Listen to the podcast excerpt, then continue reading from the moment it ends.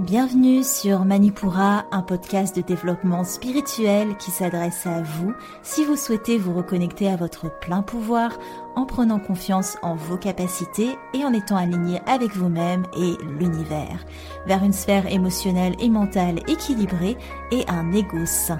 Je suis en bas, yoga thérapeute, énergéticienne, astrologue et ma mission est de vous aider à développer toutes les ressources déjà en vous à travers des outils comme l'astral yoga, l'énergétique et l'écrit-thérapie, mon objectif est de vous rendre acteur de votre mieux-être et indépendant sur le chemin de votre spiritualité. Je vous souhaite une excellente écoute. Bonjour à tous et bienvenue sur le podcast Manipura. Je suis ravie de vous retrouver aujourd'hui pour ce nouvel épisode thématique et je vous propose aujourd'hui de voir le syndrome de l'imposteur. Ou en tout cas, je vous expose ma manière de l'appréhender. Et vous allez voir aussi que à la fin de cet épisode, j'espère en tout cas, ce grand ennemi, enfin ce syndrome considéré comme un ennemi, peut devenir votre nouveau meilleur ami. Je m'y engage. Cette thématique, elle m'est venue d'une réflexion vis-à-vis -vis du podcast, surtout parce que plus les écoutes augmentent, plus j'ai du mal à créer sans me poser mille questions quant à la responsabilité de ce que je vous partage. En soi, je vous partage mon métier, donc ça je maîtrise. C'est pas une question des infos que je vous partage parce que je les expérimente, je les enseigne, donc euh, ça c'est ok. Mais c'est plutôt sur ma légitimité à exposer un sujet alors que d'autres le font mieux que moi et blablabla. Les autres ils ont peut-être une meilleure manière d'exploser et tatati et tatata. La comparaison, on adore. Je me suis arrêtée net dans ce process de comparaison parce que m'est venue une petite phrase magique. D'ailleurs, c'est mon guide qui me l'a soufflé, c'est pas moi qui, qui allait la chercher. Merci à mes guides. Donc cette phrase, c'était au lieu de me demander quelle est ma place, si je me demandais plutôt je vais vous laisser le suspense. je suis terrible. Je vous laisse le suspense à la fin de cet épisode. On va voir ça ensemble. Donc, mesdames et messieurs, je vous embarque dans la folle aventure du syndrome de l'imposteur et comment ce phénomène, qui est porté au rang d'ennemi public, peut devenir votre nouveau meilleur ami? Avant toute chose, comme à notre habitude, je vous lis un avis qui m'a été laissé par Célia qui dit Bonjour Amba, je tenais à te dire que je suis ravie d'avoir découvert ton podcast, puis ton compte. Tu es une de mes plus belles révélations. Un immense merci pour la douceur de ta voix et de tes mots, mais aussi de tes explications claires et magiques. Merci beaucoup Célia pour ton avis. Ça me touche beaucoup. Vous êtes hyper content que je lise vos avis en début de podcast, mais c'est normal en fait. Enfin, c'est du donnant-donnant, c'est vous me donnez euh, vous me donnez du peps, je vous en redonne. enfin, j'espère en tout cas. Si vous voulez me laisser un avis, n'hésitez pas sur votre plateforme d'écoute préférée. Laissez-moi une petite note, ça aide toujours le podcast et moi, ça me motive. On est parti pour notre épisode. Alors, comment voir l'imposteur, le syndrome de l'imposteur dans le camp des gentils? Pour la rapide définition, parce qu'il en faut bien une, j'ai pris le premier article dans ma barre de recherche et je suis tombée sur les mots de Anaïs euh, qui dit le terme syndrome de l'imposteur, aussi appelé syndrome de l'autodidacte ou complexe d'imposture, syndrome qui exprime un sentiment désagréable de doute permanent, consiste à ne pas se sentir légitime dans son statut actuel et à avoir des difficultés à s'approprier ses propres succès. C'est un mécanisme psychique qui crée chez les personnes concernées un sentiment de scepticisme permanent à l'égard de leurs propres valeurs et qui les pousse à attribuer leur réussite à des facteurs externes comme la chance ou le hasard. Fin de citation. Ok, donc on est en face d'un phénomène qui se produit lorsqu'on questionne notre légitimité et notre réussite. Ça se manifeste par des doutes, des remises en question, voire la fuite de, de la situation ou de la procrastination, voire même de l'abandon face à ce qu'on veut faire parce qu'on n'ose plus le faire justement. Dans tous ces cas, le syndrome de l'imposteur agit comme un frein. Mais on va le voir en dernière partie de cet épisode, le syndrome de l'imposteur, au-delà d'être un frein, il peut aussi devenir une excuse. On va voir ça après. Dans tous les cas, le syndrome de l'imposteur, il est considéré comme un ennemi à combattre. Et les ennemis, soit on cherche à les repousser, soit on cherche à les ignorer. Ou à les combattre, tiens. Mais le tout avec le syndrome de l'imposteur, c'est que ben, il est amené à revenir encore et encore à toutes les étapes de notre vie. Euh, en tout cas, si vous êtes dans une logique d'entreprendre, de vous dépasser, de sortir de votre zone de confort, d'apprendre de nouvelles choses, il arrive à n'importe quelle étape.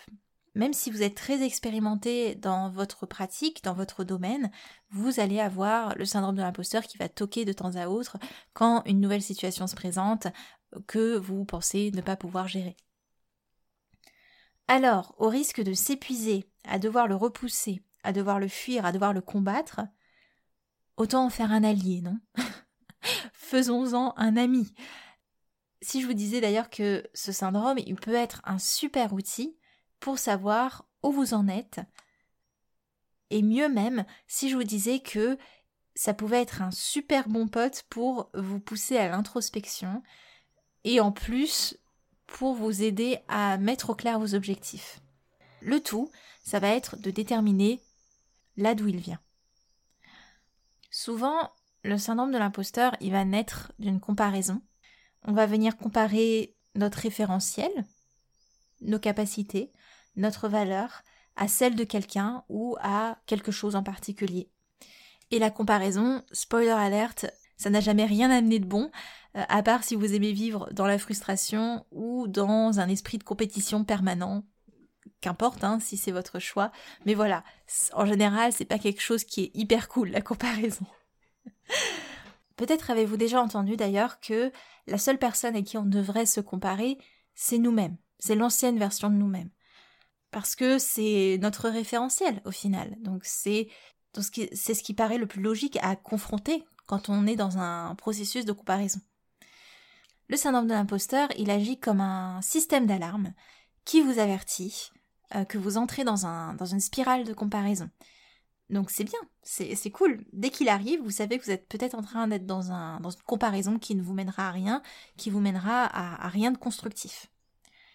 Qu'importe l'objet de votre comparaison, lorsque vous vous surprenez à ressentir ce syndrome de l'imposteur, prenez le temps de vous demander sur quelle échelle je détermine ma valeur?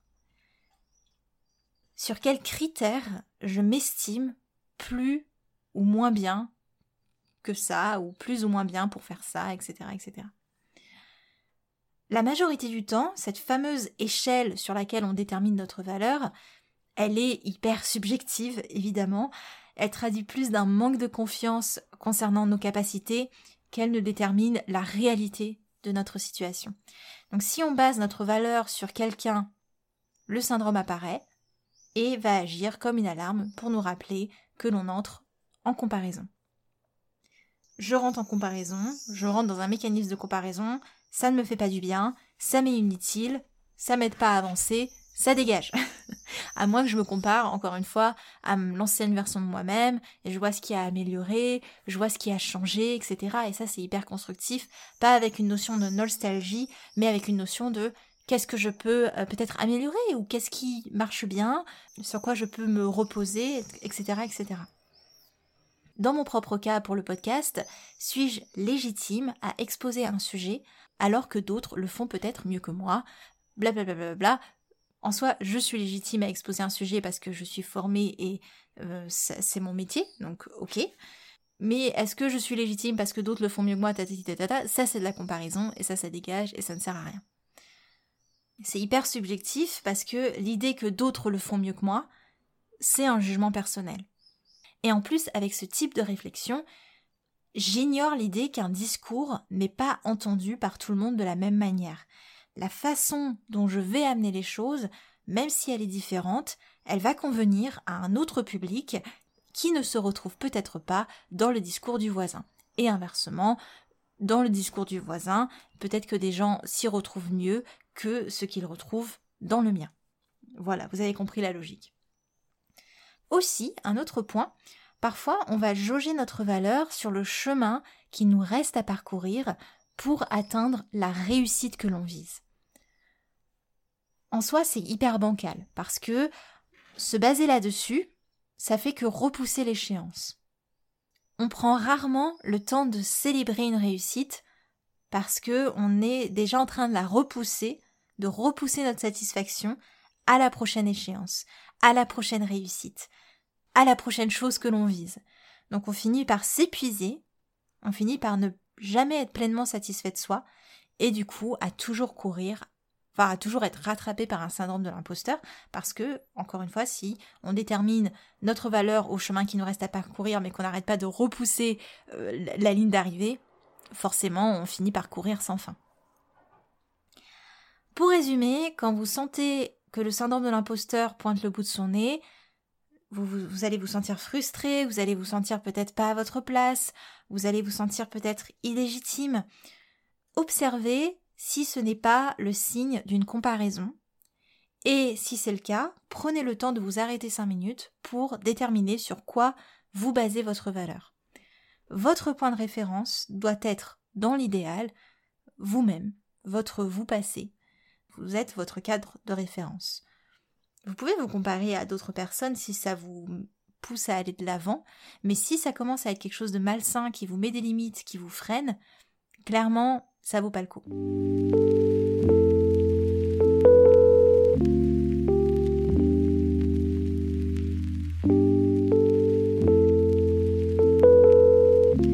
Voilà comment le syndrome de l'imposteur peut déjà être un super pote. C'est un système d'alarme à la comparaison. Maintenant, je vais vous montrer, enfin je vais essayer de tenter de vous démontrer comment euh, l'imposteur, ce syndrome, peut éclairer vos objectifs. Un peu plus tôt dans cet épisode, je vous disais que le syndrome de l'imposteur peut devenir une excuse. Et ça, c'est dû au fait que maintenant, c'est un, phénomène qui est assez connu. Je pense que vous en avez déjà entendu parler plus d'une fois. Et on va s'en servir pour asseoir notre légitimité à tout va. Par exemple, vous avez une personne qui veut se lancer dans quelque chose pour laquelle elle sent qu'elle a peu d'expérience, elle va ressentir le syndrome de l'imposteur et elle va se dire c'est moi qui me mets des barrières, je suis légitime, je dois me lancer, c'est juste que je ressens un syndrome de l'imposteur.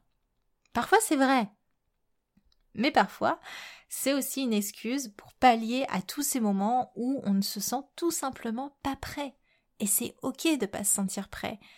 C'est important de faire la différence entre un syndrome de l'imposteur qui constitue un véritable frein alors que vous avez toutes les cartes en main, et un syndrome de l'imposteur qui vous permet de vous questionner concrètement et légitimement sur votre préparation.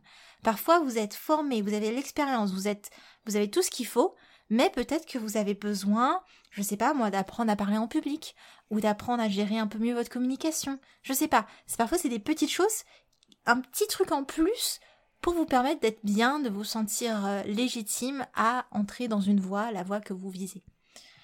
Mais voilà, le syndrome de l'imposteur peut vous aider à faire le point sur est-ce que je suis assez préparée? Et c'est hyper sain de se poser ce genre de questions, je trouve, au lieu de la repousser sur l'idée que ah ben c'est un syndrome de l'imposteur, du coup euh, si si je suis prêt, je suis prêt, je me lance. Mais parfois peut-être que c'est pas le cas. Maintenant que ça s'est posé, comment on fait la différence? Comment on détermine si un syndrome de l'imposteur devient un frein ou si ça devient une petite alarme qui nous indique qu'on n'est peut-être pas assez prêt? Ce qui va aider, c'est de déterminer à l'avance le moment vous vous estimerez prêt. Prenez le temps de définir à l'avance une étape précise où vous pourrez vous dire une fois atteinte quand j'aurai atteint ce niveau, je peux me lancer avec confiance. Ça, de, faire cette définition à l'avance, ça va vous permettre de contrecarrer ce sentiment d'illégitimité qui va se manifester en chemin. Évidemment, soyez réaliste hein, quand vous allez définir euh, ces fameuses étapes, ces, fameuses, euh, ces fameux niveaux. Ne définissez pas des étapes irréalisables ou trop ambitieuses. Parce que si vous mettez des étapes trop ambitieuses, vous allez juste repousser l'échéance pour vous lancer dans quelque chose. Et c'est dommage. Plutôt, voyez ça comme des paliers. Allez-y par étapes. Quand j'atteins ce palier, je peux déployer ceci. Quand j'atteins ce palier-là, je peux déployer cela. Etc., etc. On y va par étapes. Comme ça, une fois ce palier atteint, si vous avez des doutes qui vous reprennent, vous pourrez vous dire non, je suis arrivé à ce niveau d'expertise, maintenant plus d'excuses, je me lance. Ça, ça va vous permettre de définir concrètement où vous en êtes et aussi où s'arrêtent vos limites pour l'instant. Il ne faut pas appréhender vos limites comme de méchants freins qui vous empêchent de faire ce que vous voulez faire, mais comme des aides pour ressentir lorsque vous êtes moins à l'aise face à une situation, face à quelque chose. Au lieu de tenter de charger tête baissée, vos limites, elles vous aident à comprendre pourquoi vous avez une réticence. Parfois, sur votre cheminement aussi, vous allez avoir des moments où vous vous sentez complètement légitime, va y avoir des doutes, va y avoir des remises en question, et c'est normal. Vous allez être confronté à de nouvelles situations, vous allez être confronté à de nouvelles expériences, et c'est sain, à mon sens, de savoir où s'arrête votre maîtrise et de prendre le temps, tout le temps qu'il vous faut, pour mieux vous préparer ou pour passer le relais, parce que c'est aussi une possibilité. Je prends comme exemple les anciennes élèves de la formation énergétique. Je les ai formées à la théorie, je les ai formées à la pratique, je les ai formées au bon positionnement à avoir en tant que praticien. Donc elles ont toutes les cartes en main, elles ont la base pour pouvoir continuer leur exploration énergétique et encadrer des personnes dans un suivi énergétique.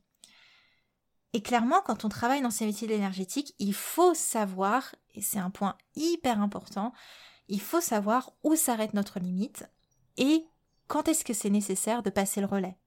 On n'est pas psychologue, on n'est pas médecin, les élèves, elles sont préparées à faire de l'énergétique. Si elles ressentent un syndrome de l'imposteur vis-à-vis de ça, alors qu'elles ont euh, assimilé le cours d'une formation, alors qu'elles ont fait toutes les expérimentations, eh ben clairement le syndrome de l'imposteur n'a pas lieu d'être parce qu'elles ont tout ce qu'il faut. Les fameux paliers dont je vous parlais, les étapes, elles sont là, elles sont atteintes et elles sont légitimes pour qu'après s'être formées, elles puissent travailler dans, des situations réelles, dans des mises en situation réelles.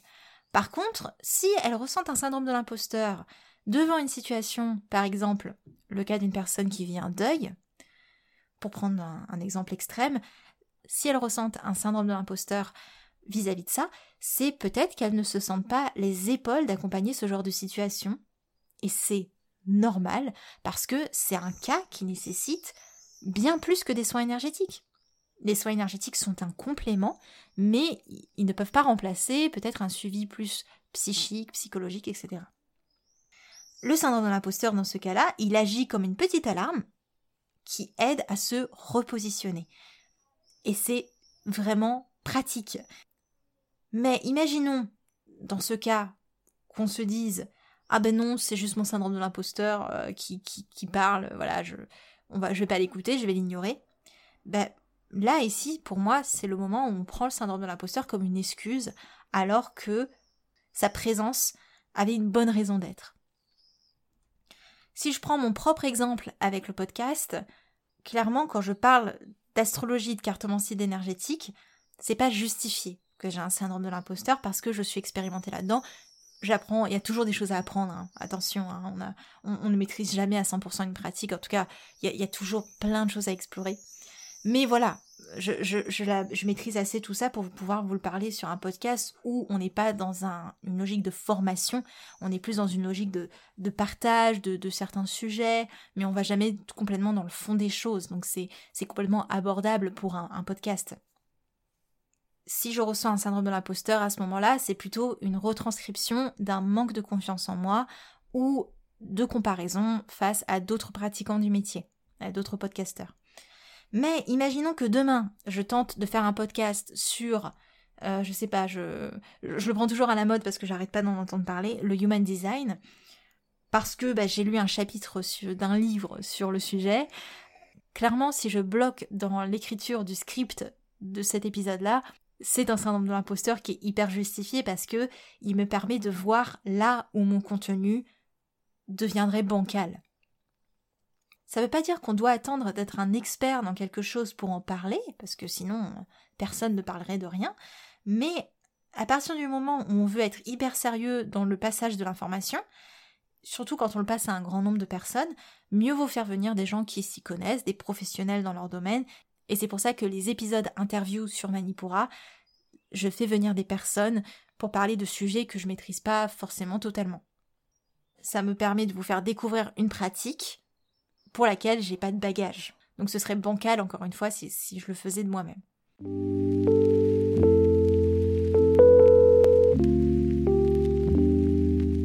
Donc on a vu comment le syndrome de l'imposteur pouvait être un système d'alarme à la comparaison. On a vu comment le syndrome de l'imposteur pouvait nous aider à éclairer nos objectifs en imposant des paliers, en définissant des paliers. À présent, je voulais juste faire un petit point sur le fait que ce fameux imposteur, c'est un syndrome d'époque, je trouve. Enfin, je dis pas qu'il n'y en avait pas avant, mais je trouve ça bien qu'il soit là à notre époque. Je m'explique.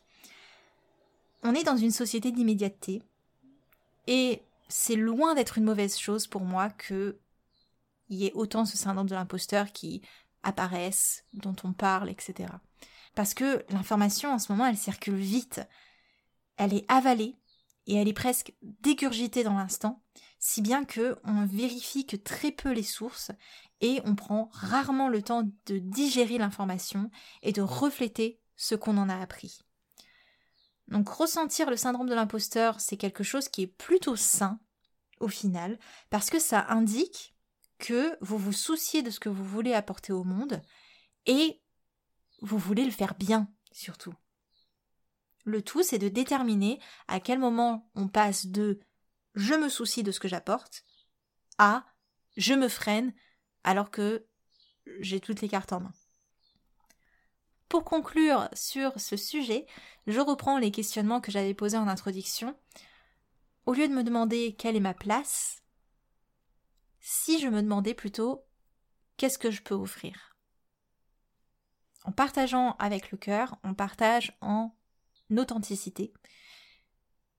Et en soi, vous n'avez pas besoin d'une place définie pour avoir de la valeur. Ça, c'est tellement important. Dans une société de réussite au mérite, on a tendance à courir après les titres pour affirmer notre existence. Pour se donner le droit d'exister, il faut un titre. Je me nomme, donc je suis. Alors que non, tellement pas.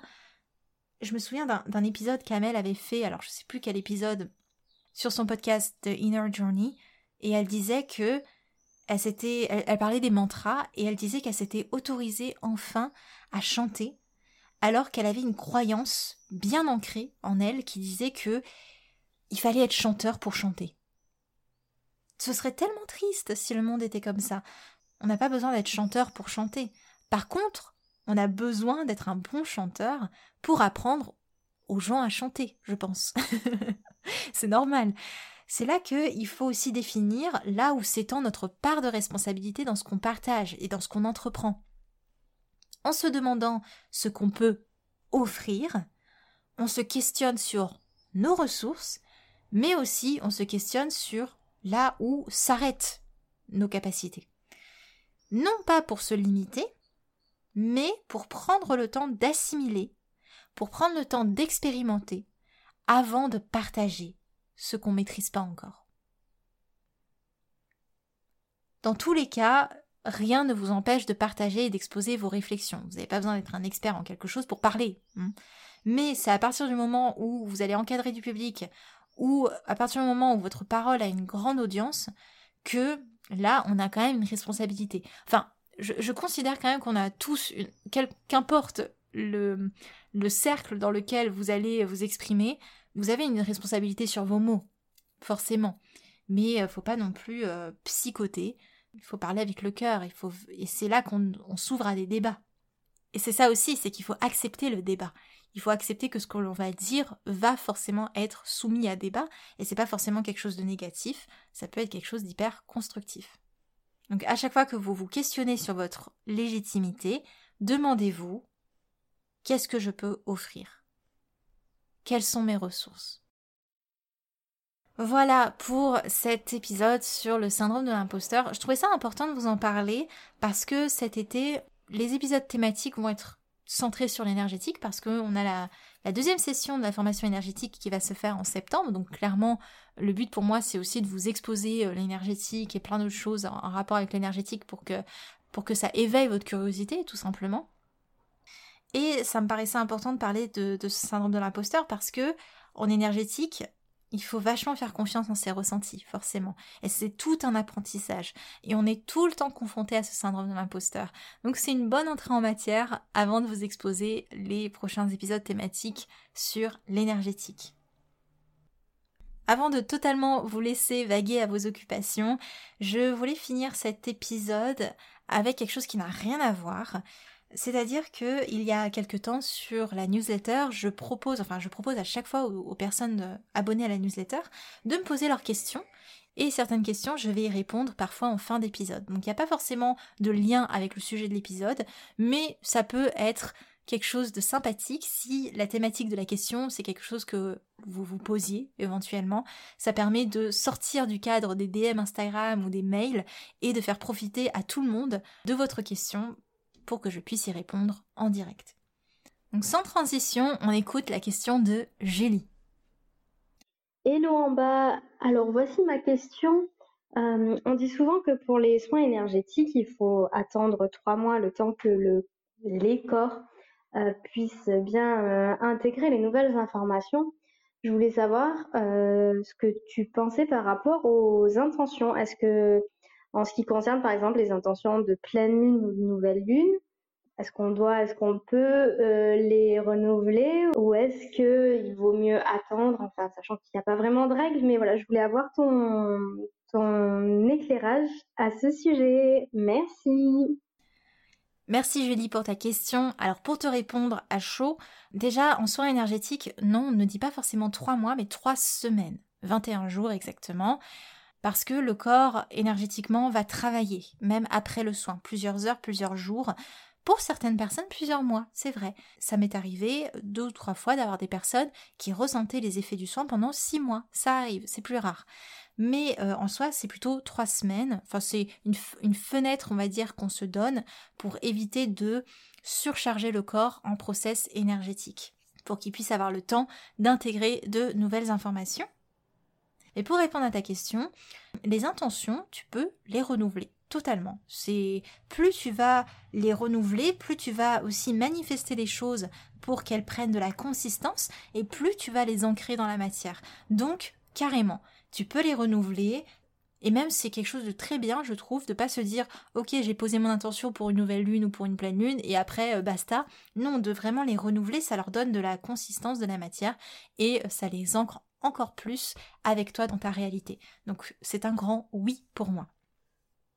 Et voilà, j'espère que ce petit aparté vous a plu. Si vous voulez poser vos questions pour le podcast, il vous suffit simplement d'être abonné à la newsletter et vous avez le lien à chaque newsletter pour pouvoir me poser votre petit audio. Et si je me sens assez légitime pour répondre à votre question, je le fais avec plaisir. Je vous laisse sur ces mots. On se retrouve pour le prochain épisode d'énergie astrale. C'était en bas de Manipura. À l'épisode prochain. Merci. Manipura, c'est déjà terminé pour aujourd'hui. Je vous remercie de votre écoute et si cela vous a plu, n'hésitez pas à partager et à laisser un avis sur Apple Podcast ou Spotify pour continuer vos explorations en cliquant sur le lien dans la description de l'épisode, vous pouvez télécharger gratuitement tous les e-books Manipura ou faire le quiz Quel est votre guide astrologique? Quant à moi, je vous dis à la prochaine et surtout prenez bien soin de vous.